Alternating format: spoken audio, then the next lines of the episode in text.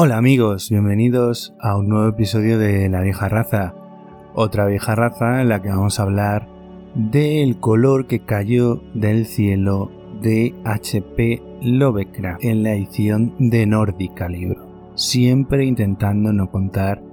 ningún spoiler porque esto no es un club del libro como el que he hecho anteriormente con el amigo César Brito, donde ya ahí contamos que hay que venir con el libro leído para escuchar el programa porque vamos a hablar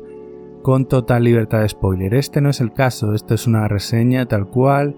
y como el propio nombre de la reseña indica, de lo que se trata es de animar a la lectura del libro, con lo cual mi idea no es estropearos la lectura. Y tenía por aquí este ejemplar de esta obra de Lovecraft y me apetecía contarosla porque además, como sabéis, desde hace unos años toda la obra de Lovecraft es de dominio público, entonces no así sus traducciones al español, por supuesto. Entonces cualquier editorial puede coger cualquier texto de Lovecraft, darle su propia traducción, hacer su propia edición y por eso últimamente en el mercado vemos que proliferan las ediciones de textos de Lovecraft. De hecho, el color que cayó del espacio tiene dos. No me acuerdo quién es la otra editorial. A mí mm, las vi las dos juntas. A mí me pareció mucho más bonita la de Nórdica con ilustraciones en color y este cuento que tiene como unas 80 páginas aproximadamente, incluyendo las ilustraciones de Alberta Asensio y con traducción del colectivo Lovecraft BDL, como os digo, publicada por Nórdica Libros, que son de esas editoriales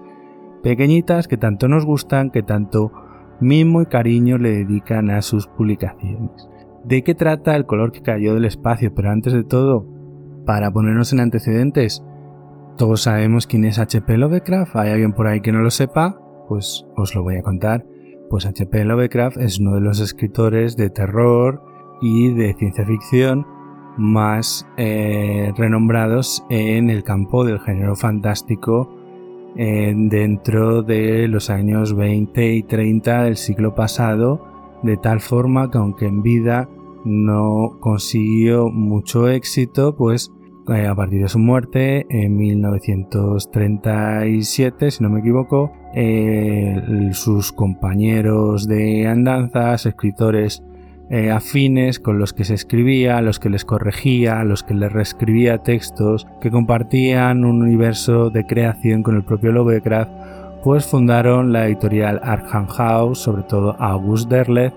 y a través de ella eh, reeditaron los textos de Lovecraft, con lo cual eh, se conocieron mucho más de lo que habían hecho en su época, que apenas había publicado en alguna de esas revistas míticas tipo Weird Tales y todas esas que conocemos de género fantástico de toda esa época mítica. Eh, ¿Por qué destaca Lovecraft? Pues por crear un universo propio de criaturas eh, alienígenas y otras que llevan habitando en la Tierra, muchas de ellas gigantescas, monstruosas,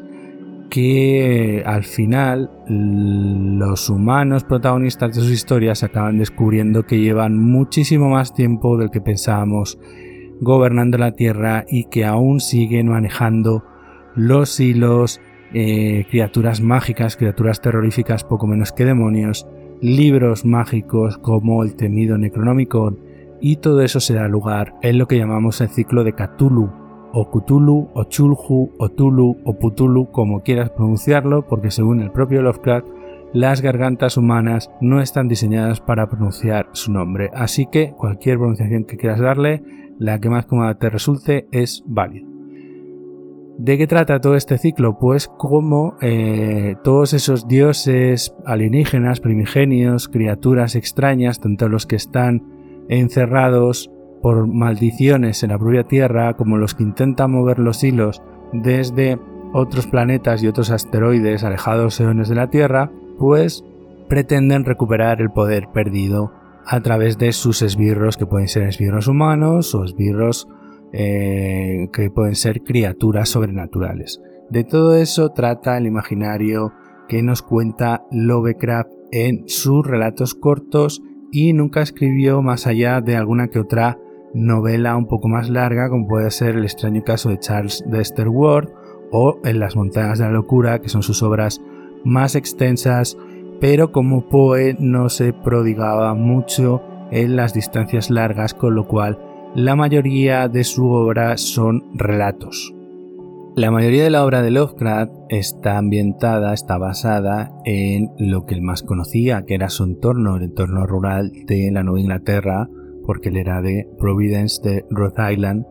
y la mayoría de sus cuentos están basados en esas áreas rurales que se conocen eh, popularmente como Nueva Inglaterra, en todo ese imaginario que desemboca de las cazas de brujas en Salem en el siglo XVII, pues muchas de esas historias eh, acaban entroncando con esas míticas persecuciones y eh, otros de esos extraños lugares míticos y sobre todo entornos rurales, es decir, que pasa esos horrores rurales que podemos ver también, eh, el, bosque como, como elemento desconocido, de misterio, como podemos ver en otras obras que también son Lovecraftianas pero más modernas, como pueda ser El pescador de John Langan. Ese miedo a qué es lo que, lo que ocurre en, el interior de la, de la espesura, más allá de lo que puedan ver tus ojos en tu granja, de lo aislada que vive la gente que, se dedica a cultivar el campo en sus granjas, como es el caso del protagonista o los protagonistas del color que cayó del cielo. Esos bosques, en todas esas montañas, en todos esos páramos desolados de la Nueva Inglaterra, es donde tienen lugar la mayoría de las historias de H.P. Lovecraft. Y en este caso, eh, nos cuentan cómo un extranjero llegado a esas tierras empieza a preguntar por eh, leyendas de la zona y le empiezan a contar que a finales del siglo XIX ocurrió una cosa que se recuerda desde entonces y que por eso esa tierra se encuentra maldita desde ese momento. Ese es un algo muy eh, tradicional en la literatura de Lovecraft, el contar una historia que viene de tiempos pasados, de tiempos más oscuros, de tiempos en los que había mucha más represión. Muchas de sus historias están protagonizadas por puritanos, tienen mucha eh, herencia de lo que es la literatura de Poe, la oscuridad de esos personajes puritanos, la oscuridad, el, el temor ante Dios de esos personajes como contaba Hawthorne, por ejemplo, en su letra escarlata y muchos otros como Melville en, que, las que también expresa esa oscuridad de algo que está por venir y que si el personaje no se comporta como debe pues va a acarrear desgracia sobre su propia vida, la de su familia, la de sus compañeros. Toda esa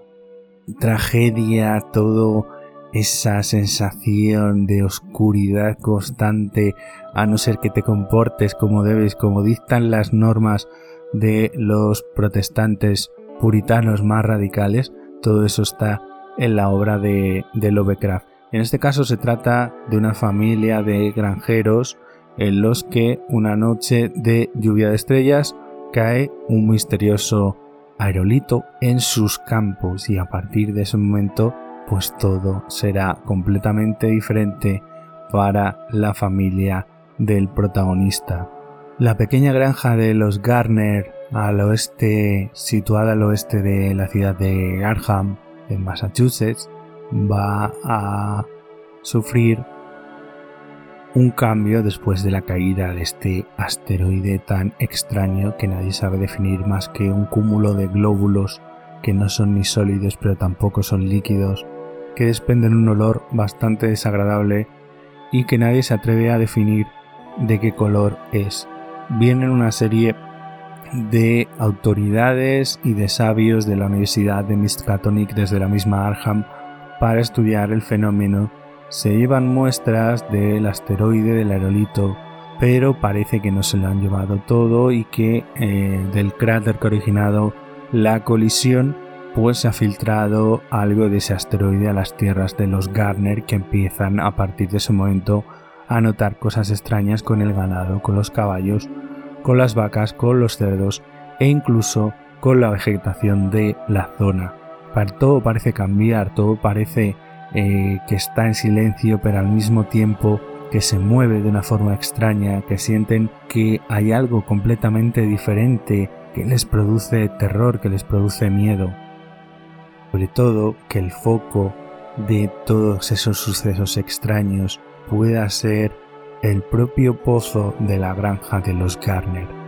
Poco a poco vamos viendo cómo el bueno de Nahum Garner va investigando dentro de sus propias limitaciones qué es lo que está sucediendo en su granja, qué es lo que ocurrió, porque desde que la caída del asteroide en sus tierras todo ha cambiado para mal, todo se siente mal. Los animales no producen eh, ni la carne ni la leche que solían producir. Sus tierras están eh, yermas. Eh, han pasado de tener un agricultor con tierras fértiles y ganado que producía lo suficiente para que pudieran ganarse la vida a que toda su granja no produce nada. La tierra se ha quedado estéril, no es como si estuviera contaminada. Y sobre todo se van dando cuenta de que existe una especie de polvillo de un color extraño que nadie sabe explicar de dónde procede. Y el propio eh, Garner va dándose cuenta de lo estrechamente relacionado que se encuentra la pérdida de la fertilidad de su granja y de sus animales con la caída del asteroide. A partir de ahí asistimos a una investigación, a unos sucesos que van creciendo hasta que nos encontramos con muchas de las cosas en las que era un auténtico maestro Lovecraft en mostrarnos lo extraño, lo que no podemos ver, lo eh, invisible, eh, porque aquí estamos hablando ni siquiera eh, la mayoría de la obra de Lovecraft está poblada de criaturas gigantescas, extrañas, que tienen formas muy raras, muy horrendas, con varias extremidades, con tentáculos, con alas de forma de murciélago, eh, pero aquí realmente estamos tratando con, con, algo que es completamente indefinible y su maestría está en hacernos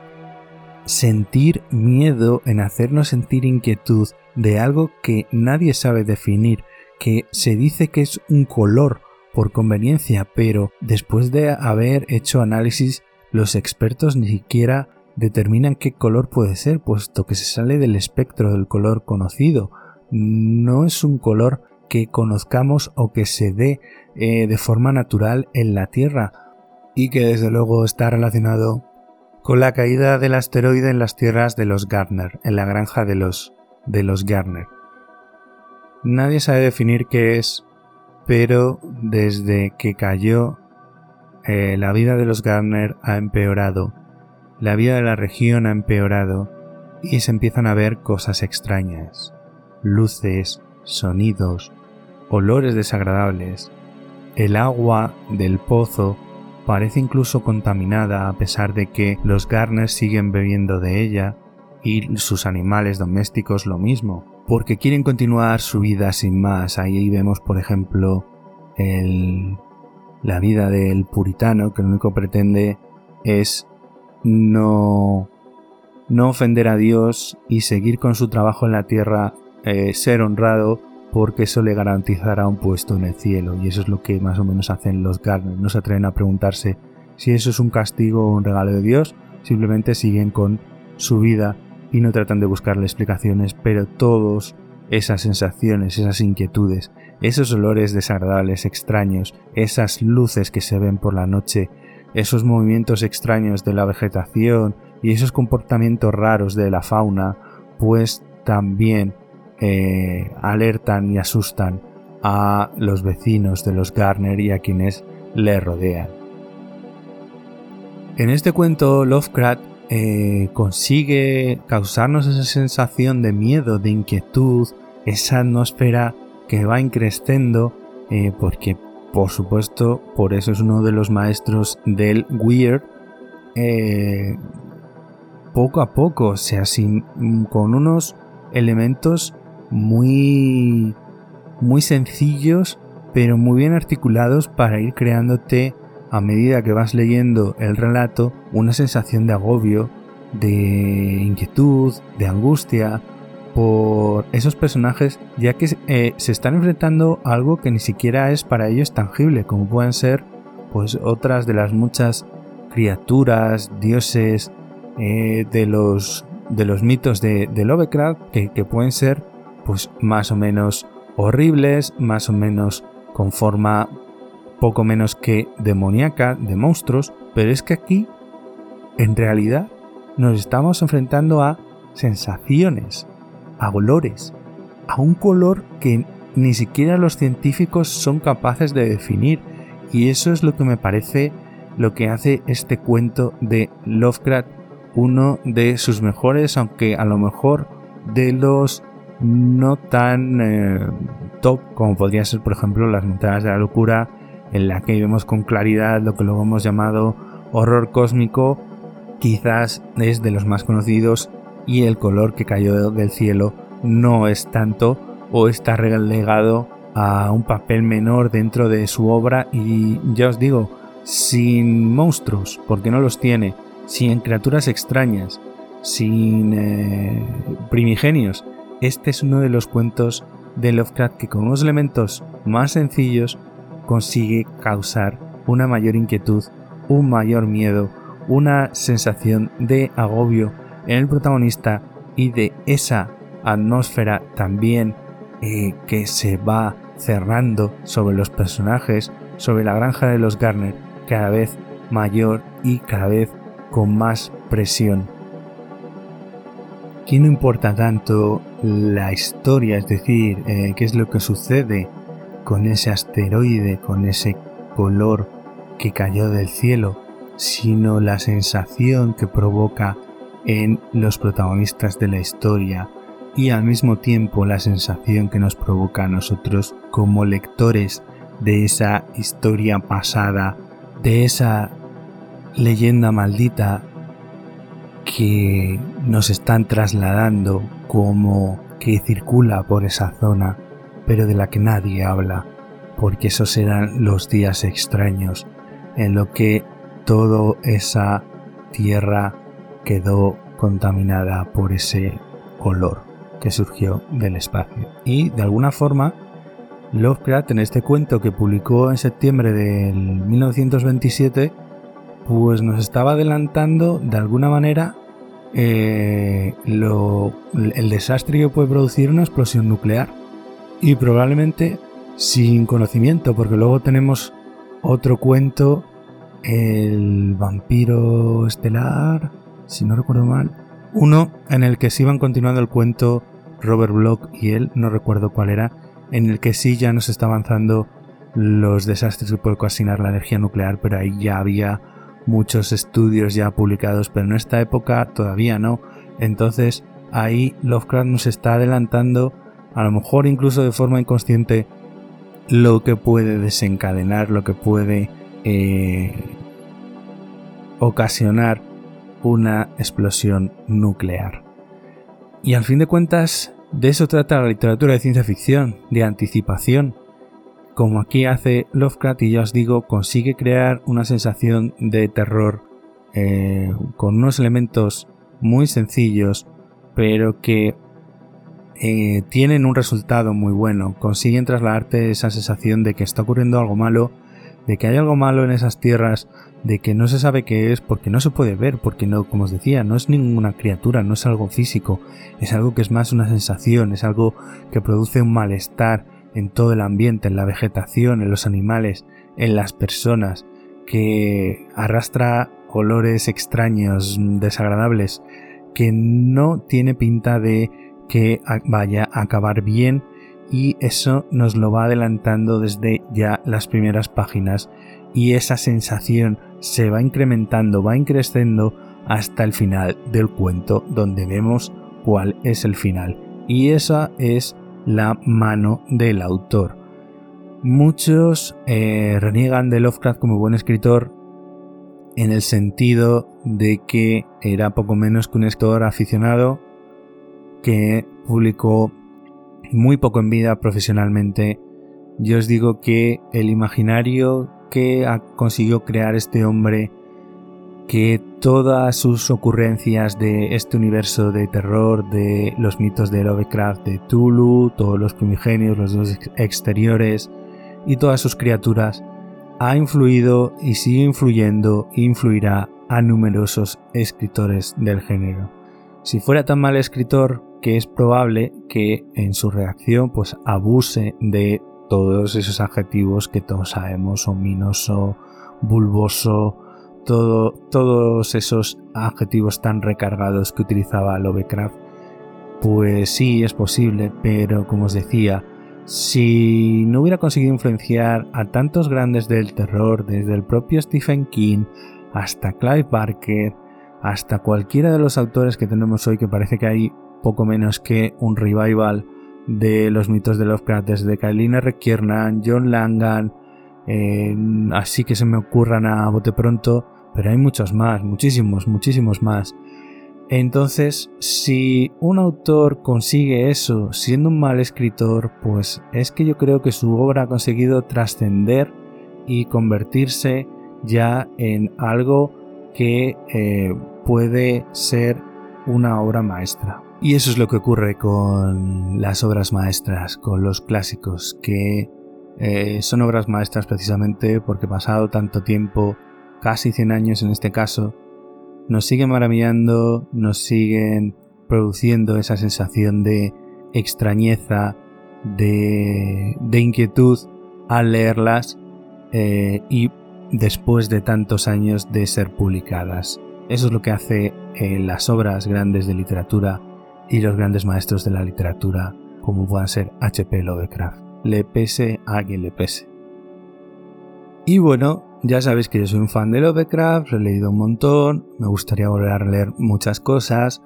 Hay cosas que evidentemente siguen estando vigentes con la nueva traducción, hay otras que se te caen un poquito de las manos porque también es así. O sea, no, no hay por qué ser el más fan sin también tener en cuenta que eh, un escritor como lo de que apenas era un escritor aficionado, pues tiene cosas que están muy bien y otras que no, lo están tanto. Y eso hay que, hay que decirlo y, hay que saberlo. Entonces, eh, de todas estas nuevas publicaciones, pues me gustaría pues volver sobre alguno de las que más me gustan, como pueda ser En las montañas de la locura, o el caso de Charles Ward, o alguno de los relatos más cortos de los mitos que tengo por ahí ilustrados, como pueda ser Dagon, La ciudad sin nombre.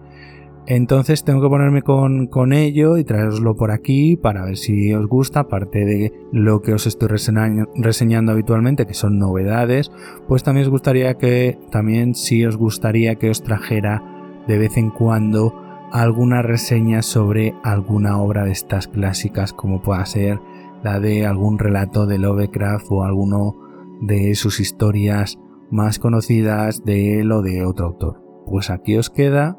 El color que cayó del cielo, en la edición de Nórdica que he vuelto a leer, son 80 paginitas, la lees de un par de veces, no es muy complicado de leer y además te mete mucho en la historia, es bastante ágil, es de esas historias que no se quedan estancadas, y además en las fenomenales ilustraciones que trae esta edición pues te ayudan a situarte y te meten un poquito más también en la historia, ¿por qué no? Así que eh, echando un vistazo ya sea a esta o a otro de los relatos de Lovecraft, los tenéis por ahí recopilados, tiene un montón de ediciones, la más económica supongo que sigue siendo la del libro de bolsillo de Alianza, y luego tenéis pues eh, recopilatorios de obras completas como pueden ser las ediciones de Valdemar en dos tomos, Creo que también hay otras por ahí, no sé si de páginas de espuma o de DAF, también tenía una colección de Lovecraft, así que se puede encontrar en varias ediciones. Para mí la mejor es la de Valdemar, yo todavía no la tengo, pero ya la, ya la conseguiré. Pues primer episodio de La vieja raza dedicado a uno de esos grandes maestros del terror como es HP Lovecraft. Y ya os digo, me gustaría traeros por aquí más reseñas de sus relatos o alguna charla, porque como todos los grandes maestros siempre tienen contradicciones, siempre tienen cosas criticables y Lovecraft tenía muchas de ellas criticables. Entonces, eh, siempre da pie a la controversia la vida y la obra de este maestro del terror de Providence. Espero que os haya gustado el, el color que cayó del cielo. Os espero en otras muchas reseñas o en otros episodios recomendándoos contenido. No tengo mucho más que contaros. Soy Alejandro Guardiola. Muy buenas noches.